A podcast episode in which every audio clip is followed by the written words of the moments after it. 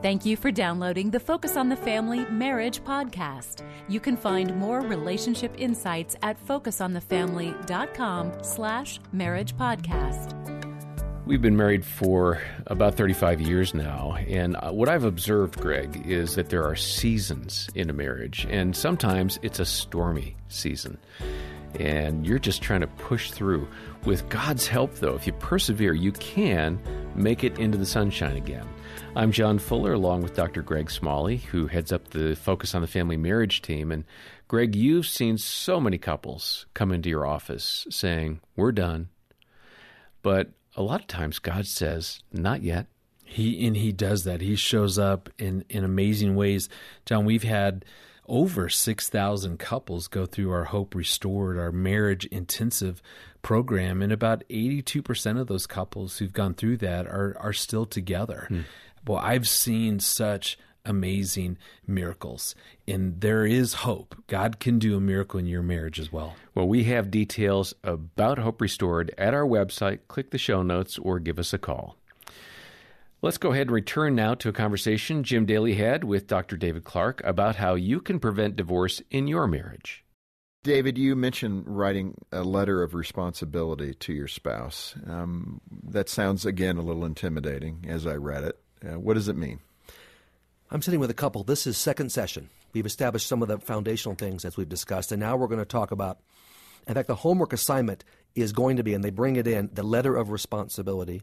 A and B. just sounds bad. Sorry. It does, but you know what? I don't care. I know that. You know that, and and the, I, I explain it. Look, you because they come in for a session, it's all about the other person. She bam bam bam bam bam. You wouldn't believe, and then she goes back. Oh yeah, well how about you, bozo? Bam bam bam bam. I say this is not helpful. You're probably right in what your partner is doing wrong, but it doesn't help. You can't do anything about that.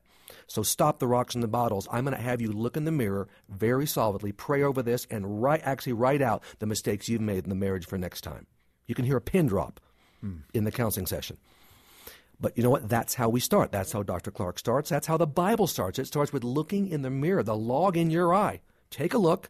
Be very honest about mistakes, regrets, things you have to work on. That's A. And then B is what you're going to do, what you want to do to change those things. Mm-hmm. Couples that come in, and, and a lot of them try this because of resistance, they'll come in and they haven't done the assignment. I'm not going to see them again. Yeah. This is a progressive series of steps. I'm not mean about it. Well, sometimes I am, depending on if I've had my chai tea or not in the morning. Anyway, so I will say, no, I, this is, in fact, we're going to cut this session short because you don't have the homework. I have no other agenda here. Yeah and and you can go now and you're going to pay me. That nips it in the bud.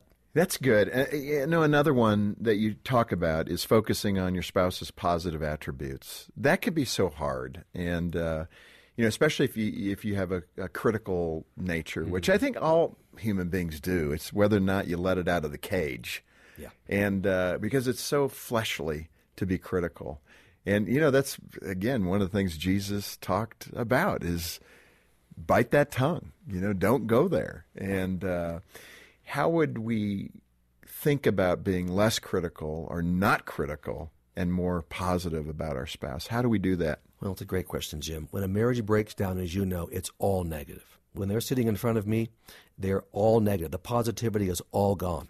That's how they started in their relationship with positivity. So we bring that back, and it has to be forced. Mm-hmm. I say, you're not going to like hearing this. You're not going to want to do it. We're not worried about your feelings. You just have to do it. Faith in God, faith in this process, and hopefully love for your spouse that's going to be developing. Comp, we start with compliments. I'll say this next week. I want you to come up with a list of 14 very impressive and real compliments for your spouse mm. physical attractiveness, character, uh, what they do for you, uh, spiritual qualities has to be a real list and then you're going to drop in, in, seven days two compliments a day, one in the morning, one in the evening.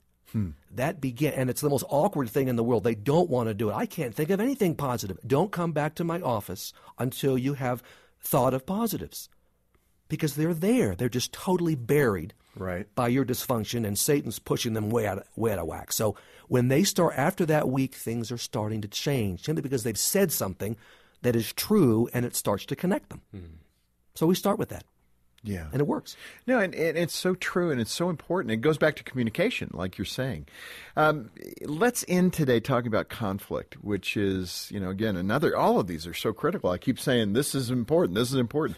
But the lack of communication and dealing with conflict in a healthy way is what got a lot of couples to the point they're at now, right? The point that they need help. What does healthy conflict look like? And David, you know this. Folks are going to email us or contact us and say, if you're Christian, you shouldn't have any conflict. Address that too. Yeah, those people have big problems. There's nothing worse, in my opinion, I'll tell couples this, than a couple that has no conflict. Why? Oh, my god. It sounds right, though. It sounds like a good thing.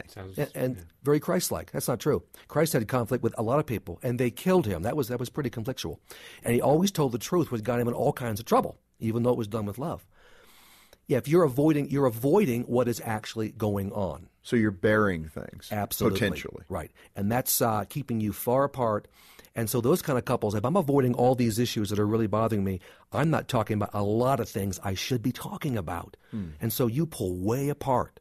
You're going to have conflict. You actually want to have conflict. It's built into God's system. And if you handle it the right way, there's all kinds of passion in conflict. Working it through, finding out things about your partner you never knew, closeness results, the making up is sweet. The whole thing works. It's not necessarily intuitive, but you've got to lean into the conflict to get it resolved. And I really appreciate Dr. Clarke's passion to help couples work it through.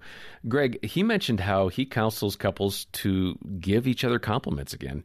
That's a small thing. It seems like, oh, that should happen anyway. But how far can a compliment really go if you're in one of those seasons where, you know what, the pain is really up front and, and, and it's very overwhelming right now? Yeah, well, like Dr. Clarke talked about, compliments are a great thing, and we should routinely, freely compliment our spouse. The problem is when two people are in a hurting marriage, they're they're usually both at a pretty bad place.